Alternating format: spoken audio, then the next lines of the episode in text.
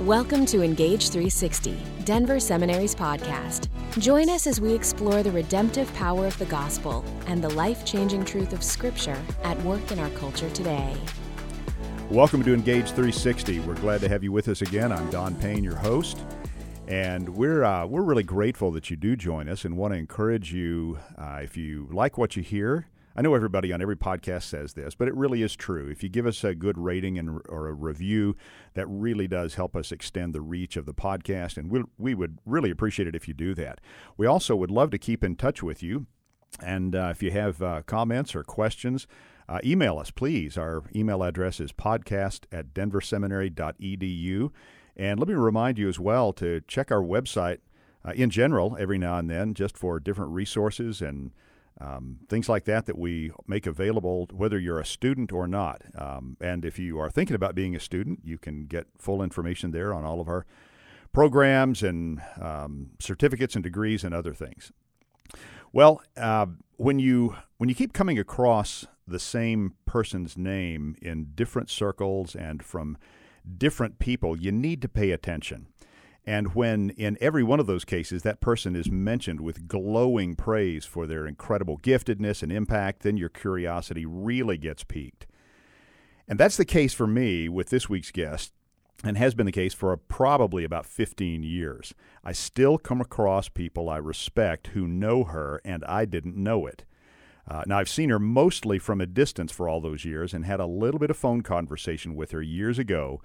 But now, here, I actually sit right across the table from Doctor Angie Ward. Angie, welcome to Engage three sixty. Hi, Don. Thank you. It's great to be on this. Uh, now, I've pirated a little bit of information from uh, your website, angie ward dot net. Uh, Angie's a leadership author and teacher with nearly thirty years of experience in church, parachurch, Christian higher education, known for her genuine love for those in ministry, her down-to-earth style, her unique ability to see and explain complex concepts and systems.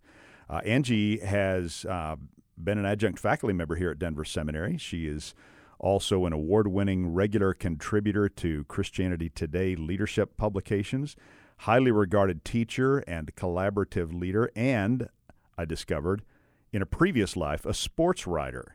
That's correct. And, I, and I'm going to ask you about that in a bit. Right. Uh, so Angie and her husband Dave live just outside Indianapolis. She has a B A from Trinity International University, M A from Denver Seminary, and a P H D in ministry leadership from Southern Baptist Theological Seminary. And I'm proud and grateful to say she is a member of the Board of Trustees at Denver Seminary. And we want to thank you for your service on our board. Yeah, you're welcome.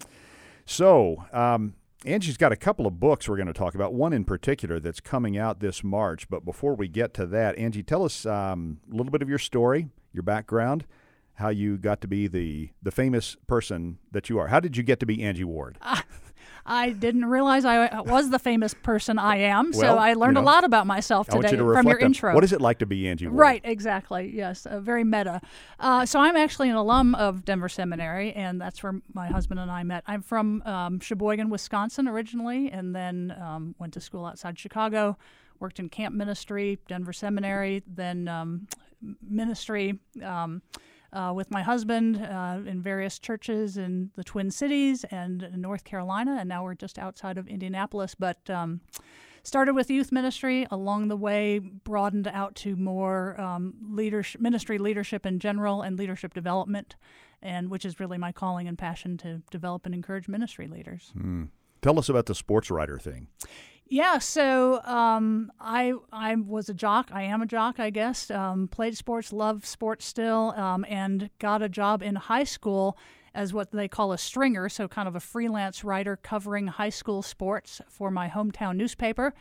And um, got to do some cool stuff, covered some professional auto racing, interviewed some drivers, Mario Andretti, some others. You'd, Did you yeah, really? Yeah, absolutely. It was great. Yeah, wow. Love it. So living in Indy near the Speedway is really fun for okay. me every year. Um, and so originally was going to be a journalism major, um, ended up switching to youth ministry, but kept that writing minor and have kind of tied those together now with some of my writing. That is that is really cool. So when did you first know that you were a leader? That's a great question, and I think I didn't have words. I knew I was different, and the term that was used, which was probably true, which is used for a lot of women leaders, is bossy. I was bossy when I was little, and I always liked being the one organizing things. And okay. um, uh, Are you a firstborn? It's kind of complicated. I'm adopted, so oh, okay. yes and no. Right. Yeah, yeah. Um, but apparently, I, I act like one, apparently. Um, but so, yeah, I was um, always kind of, you know, put in charge of things. I, I rose to leadership things. I, you know, nobody really called that that until I was in college, and one of my uh, pastors said something about what way to lead, Angie. And I, that's the first time I kind of put that together with, oh, that's leadership. That's a that's a thing, you know, and and um, bossy can be a helpful thing sometimes. It, it can be, yeah, especially if you can monetize it. Yes, that's right, exactly. Right? yeah, yeah. I we had a shirt. This some call it um, bossy. I call it leadership. Yeah, yeah. So what were some of the obstacles or challenges you've had to overcome uh, in in learning to lead or in stepping into various leadership positions? Uh, go, go ahead. Okay. Um, several. One um, being in the ministry world, which is largely male-dominated, uh, especially in kind of the, the denominational and circles that I was in. And um, so in some ways I didn't um, – Uh, for the most part, I had opportunities because of who I was, even in environments where they would talk about women not being allowed to lead. And so, so there's kind of that environment of, like I said, I didn't quite fit in.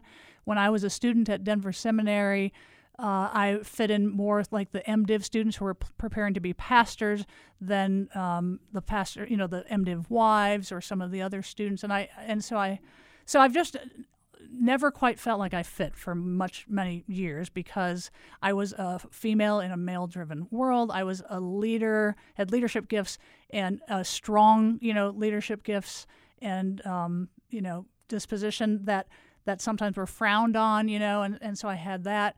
Um, I've had some obstacles have been actually um, being married to my husband. He's a great guy, but he, being a pastor, um, that because of his role, who I'm married to, I sometimes have more limitations on what I can do in our church than I do just because I'm a woman or or that type of thing. Okay. So, yeah. Okay. All right. How do you define leadership?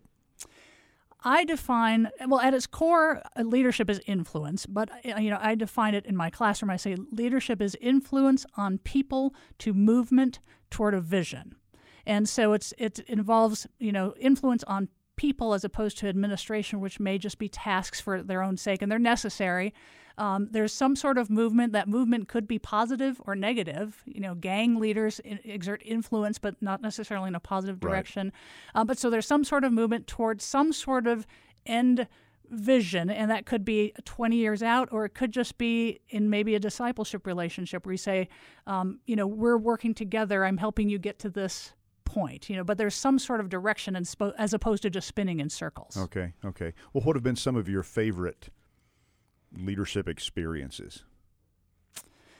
My favorite are actually kind of combined with my uh, teaching, which is leading and teaching leaders and seeing those ahas and um, um, enabling them to then uh, to, to to build a team and then work together toward a goal and then have them learn and grow and then go out and take on their own leadership responsibility. Okay, okay. So tell us about your book then. You've got a um, new book coming out. The title is God, I'm sorry, I'm reading from your promo card here. I'm reading the wrong thing from the card. The title is I Am a Leader. Uh, subtitle, When Women Discover the Joy of Their Calling. Yes. Okay, so what prompted you to write this book? Well, I didn't set out to write a uh, book about calling or a book for women in particular, um, but I was part of a Facebook group several years ago through um, some, some uh, women that got connected through um, Christianity Today Women Leaders Um, writing, and there just seemed to be this need for, women were just hungry for, like, what does this look like as a woman leader? And, and it turned out there's unique challenges um, as women leaders and, and just with, you know, cultural expectations, their own expectations and, and tensions they feel. Um, and so started reflecting on my own journey of calling and as a leader, person of influence, and talked to the editor and said, did you ever think about a full-length book? And she said, we've talked about it, but what do you have in mind? I said, I don't, but I'd love to be a part of it. And she said, well, I'd love to see an outline and one thing kind of led to the next. And so for the book, it kind of it, I just talk about my journey kind of interwoven, but then I also interviewed fifty other women, more than fifty other women um, around the country, uh, various ethnicities, you know, uh, just um, different types of ministry, whether it's full-time, you know, what we would consider vocational, occupational ministry, or um, parents fostering, different things like that, and um, kind of wove that into this book, which is Um, the title is "I Am a Leader," because in in describing the book to a publisher and to and talking with these women, we realized like like I didn't feel like I quite belonged. There's a part of um, women leaders; it's a part of their identity, and um, so it's like I am a leader. But and what is the joy of that calling and living that out? And so the book looks at what is calling, how do you discern it. Uh, and then what does it look like lived out as a, specifically as a woman, you know, in ministry? And I define ministry broadly, too, as kind of um, doing a- really anything with kingdom intent and purpose. Okay, for okay. It. I like that. Yeah. Kingdom intent and purpose. Yeah. Whatever, wherever the paycheck comes from. Right. right. Yeah, and it may not even be a paycheck. It okay. could be, you know, uh, there's, I think we see um, in Scripture and, and kind of theologically, there's, There's a primary calling that God, Jesus says, "Follow me," and and um, but then the many times after that, there's a secondary or more specific call that is unique to a person based on their gifts or their experiences or a need that they might be in or passion kind of thing. And so I unpack a little bit more of that as as well in the book. But the specific calling could be, um, you know, a volunteer kind of thing. It could be part time. It could be in quote-unquote Christian ministry. It could be a Christian in more of the marketplace. Again, if it's like God is calling us to join his work in the world. Yeah, yeah. Okay, so on your promo card, I noticed that that heading, God is inviting you to join him. Now, mm-hmm. I don't know if that's your line or a Nav Press's line. It's mine. It's yours. Good. Yeah. Well, it's a good line. Yeah. Um, what's the, there's got to be a theology behind that. God is inviting you to join him. How, how does that yeah. kind of reflect something about your theology of leadership or your theology of calling? Yeah, so like I said, there's this, you know, there's the idea of primary and secondary calling, and so first of all, God invites, you know, says, "Follow me," and Jesus says, "Who do you say that I am?" And we, you know, we need to answer that question about who Jesus Christ is and and to follow him. But then, um, you know, God has entrusted us with Um, gifts, with passions, with um, experiences, our stories, our journeys, and he wants to use those to, again, for kind of be part of his kingdom work in the world. And I, you know, some of the key themes, uh, you know, theologically, I think one is stewardship, okay. um, and so it's stewardship of our gifts and and our calling. And sometimes it's a, you know, we see in Scripture and and the women I talked I talked with, sometimes it's a um, you know, a, a specific kind of thing like go to this people and do this. And sometimes it's, it's he doesn't give the directions right away. And like he says, you know, go to Abraham, go, go leave your family and go to the land I will show you, you know. And so the way it unfolds is different for every woman and for every man. I mean, a lot of those parts of the book can be applied to men and to women. But um, so there's a stewardship piece of that. Um, there's a piece that it happens in community. Um, as the body of Christ, not just the local church, but just the greater church and body of Christ and people of um, of God, um, and uh, you know, community stewardship and um, accountability. And so, you know, and whatever God has given us, whether it's uh, you know, a calling to specific people or place or or time, um, or it's even general things, responsibilities like our family or our job, those types of things, we are stewards. Um, and accountable to God and to our community for those things that he's given to us. Do you think the issue of call or the, the reality of calling has been um, too individualized? I'm, I'm picking up on that. Maybe that's a rhetorical question. Uh, but when you mentioned community, the community piece, uh, it strikes me from particularly the New Testament that it is the community that often mm-hmm. kind of recognizes gifting, recognizes a person's calling and and validates that and pulls them forward, without which um, we're kind of left to our own devices to sort through the the subjectivities and all the different variables in a calling. Can you speak to that at all? Yeah, I I would agree absolutely that I think um, at least in, you know, American evangelicalism, we've we've privatized and individualized our faith, you know, our our our spiritual journey, and part of that being our calling, and so we kind of want to have this dialogue with God, tell me what to do. But um, really in Scripture, and again, you know, in the stories of the women that I talked to in my own life, people affirm that, they call that out, they even suggest, have you ever thought about, you know, doing this?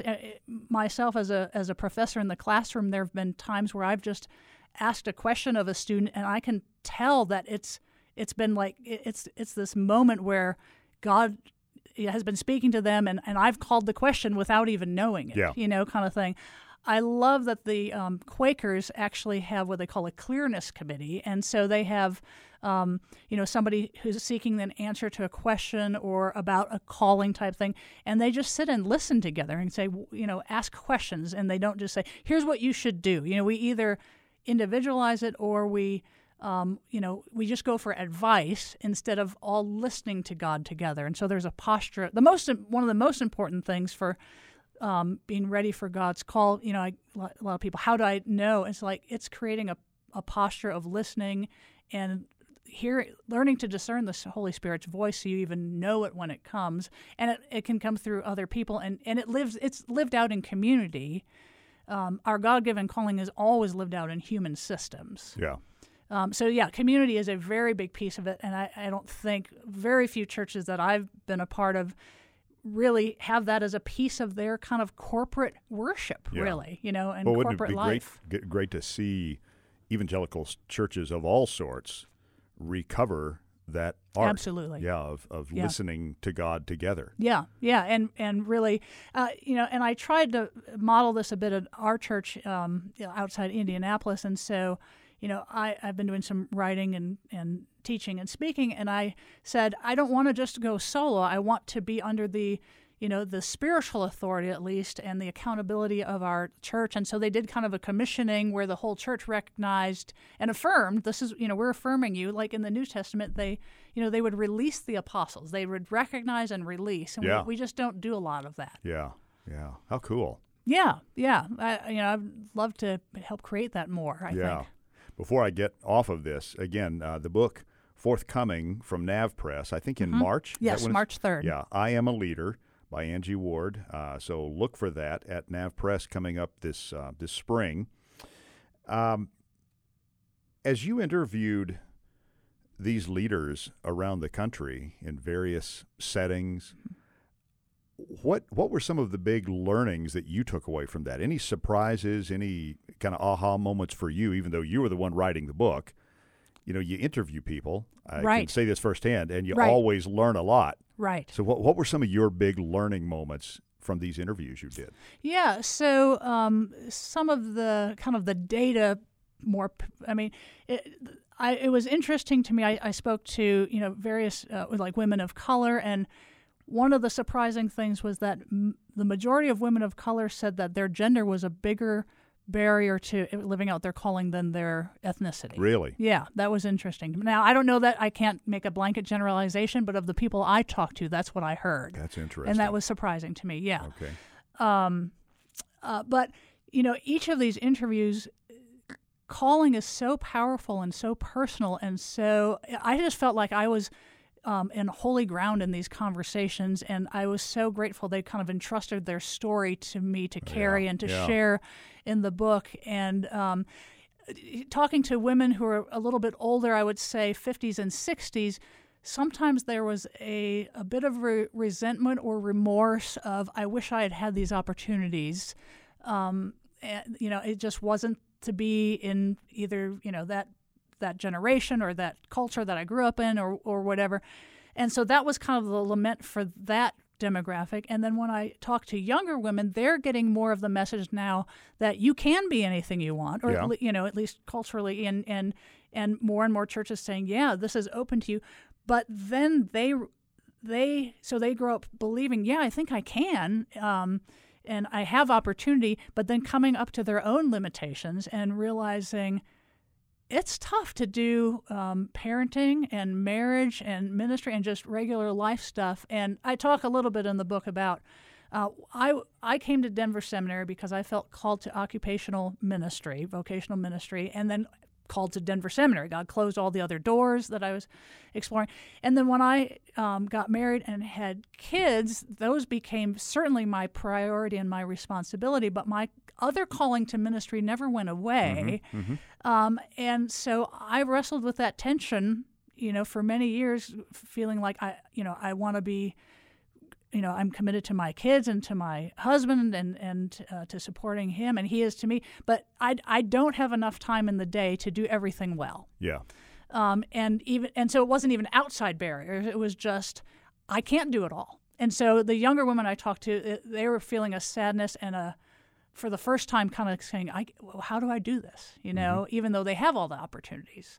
Um, so, but everyone I talked to, it was just, their stories are so unique. And so every person's calling is unique. And so, and the process and what that calling is, is unique. And, and so I, you know, I point out numerous times in the book, you, you can't compare callings. You can't compare the process to any other person. God created each of us individually, very unique.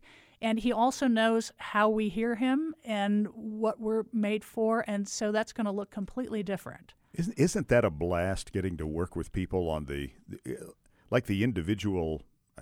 Here I'm going to be very individualistic, okay? Yeah. But the, the the uniqueness of every person's calling journey and what that looks like, how that unfolds. Yeah. Isn't that just a blast? Yes. Getting to get to walk alongside people. With yeah, that? and and you know, as part of my passion being leadership development, that's one of the things I I love is just going. You know, how are, uh, helping them be attuned to God's voice in their and there's work in their lives, and and going, what is, you know, what's God doing in your life, and how do you put all this together? And you know, um, a point I make is, um, well, two things: God is always at work, and God never wastes anything. Yeah, and, I love that. And so there's, you know, times when women and, and men, again, this can apply to, you know, any uh, ministry leader or, you know, people in ministry and leadership, um, where they, you know, you're in a dry spell or a, a tough season and challenging, and you, you know, you go, I hope I, you know, I get through this, and I, you know, and later God uses it and puts it all together. But you only see that often in the rearview mirror. Oh, absolutely. Right. Yeah. Right. Yeah. But how it doesn't get wasted. Right. Yeah. So he's always at work in your story and just never wastes anything. Love it. Yeah. Love it. So what do you, you may have already answered this, but I, I want you to take a stab at it. What do you wish somebody had told you as a young leader? You've been at this for quite a while now, writing about it, speaking about it, actually training leaders, thinking about it, actually leading. Does your um, does your book in some ways kind of reflect some of the things you wish somebody had told you as a young leader? Absolutely, yeah. Or what were some of those yeah. things? Um, one of the big things I think I wish I had been told was, um, this is this is who God has made created you to be. There's nothing wrong with you. Um, I think that's a message that uh, you know I received for sure. You know I. They were by, you know, subtle comments about strong women or, you know, that type of thing. And and even if, you know, you're coming from um, a theological position that, you know, uh, about um, more complementarian, what we call, you know, um, in uh, women's roles, there's ways that women, you you know, can be visible and have a voice, even if they're not in certain positions and that type of thing. And and so I just, I just always, for a long time, I, I would say, um, and um, I think Nancy Ortberg coined this phrase, but she said, help, I'm a leader trapped in a woman's body. Oh, yeah, I've heard that. You know, and so I just felt like something was wrong with me because that's what a lot of the messages I was getting. Um, and so to finally, like, come to terms with that as my identity. I'm a leader. You know, that's why I'm, I'm different in sometimes. You know, that's why... And I have rough ed- edges for sure. I mean, we all do, no matter what, you know, our gifting and, and calling is. But um, I think that's one of the big messages. And and at the start of the book, I say, you know, I want you to know that you are um, you are unique, and yet you are not alone. There's other women who have walked this road, mm-hmm. and that's why I loved sharing so many stories of people on various parts of the path. Mm-hmm. So, how has your thinking about leadership changed or evolved over the years? Uh, yes, uh, I'm I'm glad it has. I hope it would. Um, about leadership in general, I think, you know, most of us come with an understanding originally of leadership being a role or positional authority. Okay. Um, and so I've broadened it certainly to the definition I gave it. Really at its core, it's influence. And um, the question is not whether you have influence, but where, and then how are you using that? Um, you know, I think lately the topic of power has been uh, the forefront of a lot of conversations. Yeah, it has. Um, uh, you know, with women with and Me Too and that type of thing, but even not even just with, you know, women in particular. And and so, um, you know, another theme theologically is servant leadership, you know, and and we're so focused on who has the power and the authority. And and um, even the other night I was visiting a church and somebody came up to talk to me, and I confess, I, I kind of made a value judgment about the person because of, like, w- where they stood or didn't stand in the room, you know, like on stage mm. or that type of thing. We mm. just do that naturally, yeah. you know, and so I'm going to confess it here publicly to you and ask for absolution Abs- later. Absolve. Yes, thank you. But but really, I mean, being aware of our own, um, how we try to control and to seize power, and that's kind of the... the model of leadership that the world presents, and it's so easy to buy into that because, um, you know, the kingdom is completely upside down. And so, um, you know, cruciform leadership is completely countercultural.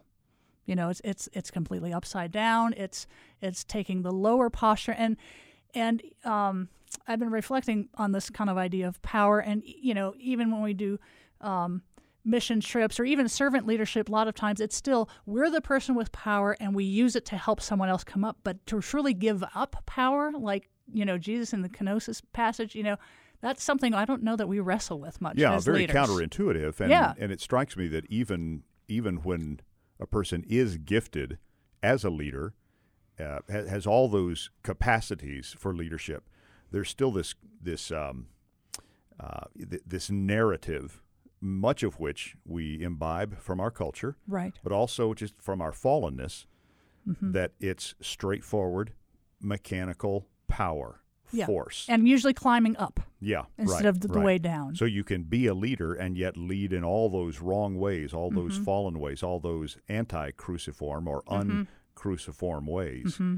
So simply being gifted as a leader does not necessarily qualify one as a leader.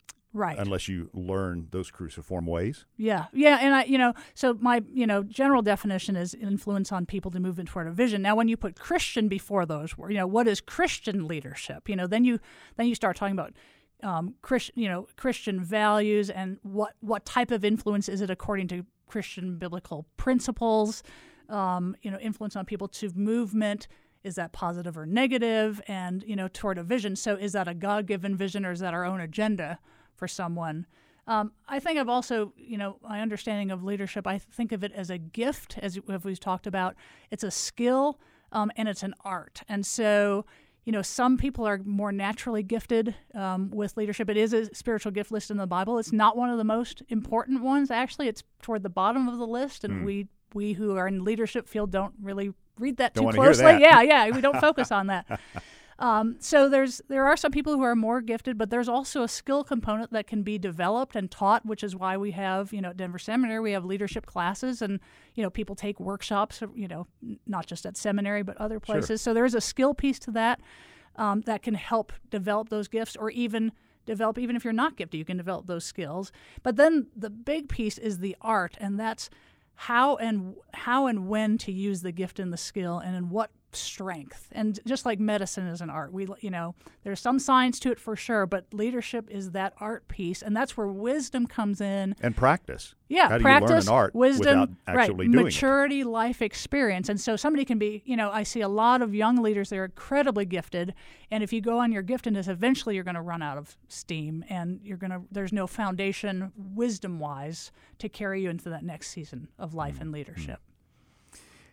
When I was um, doing a little bit of research for this, I dredged up another book you wrote.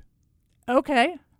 The students, unless this was another nope, Angie Ward, no, that's the me. Students' that's me. Quick Start Guide to Successful Online that's Learning. That's me. Yeah. yeah. Tell us about that. Uh, so I was uh, working in um, professor in academic administration at a, another school, which we were doing a lot of online programs, and Um, I just kind of wrote it. It's exactly what the title says, and so it, it you know, kind of talks briefly, traces kind of the rise of online and non-traditional kind of learning, and then saying to students who are in that environment, what what's different to that versus the traditional in-person classroom experience, and how do you succeed in that, you know? And so I kind of did it. My doctoral program was what's called blended, and so it was online and on, in person, yeah.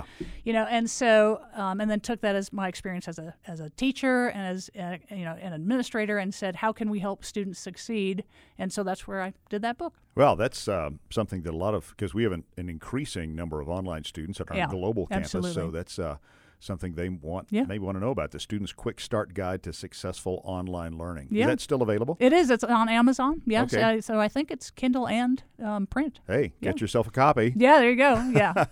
Okay, Angie Ward, uh, it is now time for the uh, the S S P Q, my stereotypically stupid podcast question. Okay. And I have to remind listeners, stereotypically stupid refers to the question, not to the podcast, I hope.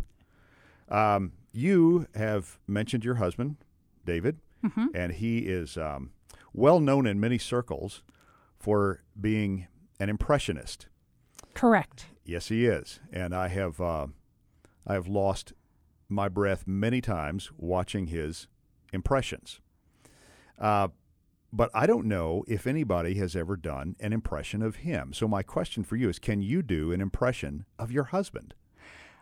I can. I can't do his voice, but I know some of his mannerisms. You know, and I, I was, you, you know, I was yeah. talking with you before the, you know, before we hit the air here about um, there's certain mannerisms of his walk and that type of thing, and the, my sons have picked up on it, and so it's very fun to see them now kind of poking at him a little bit, um, and some of his gestures when he's preaching, that type of thing, people can pick up on. But I'm not as gifted as he is at all with the voice piece of things, but we yeah. both notice mannerisms, that type of thing. It's actually what first intrigued me about him when we were students at Denver Seminary. Um, just a quick anecdote. He, so I was a new student. He had been here a couple of years. He was student body president.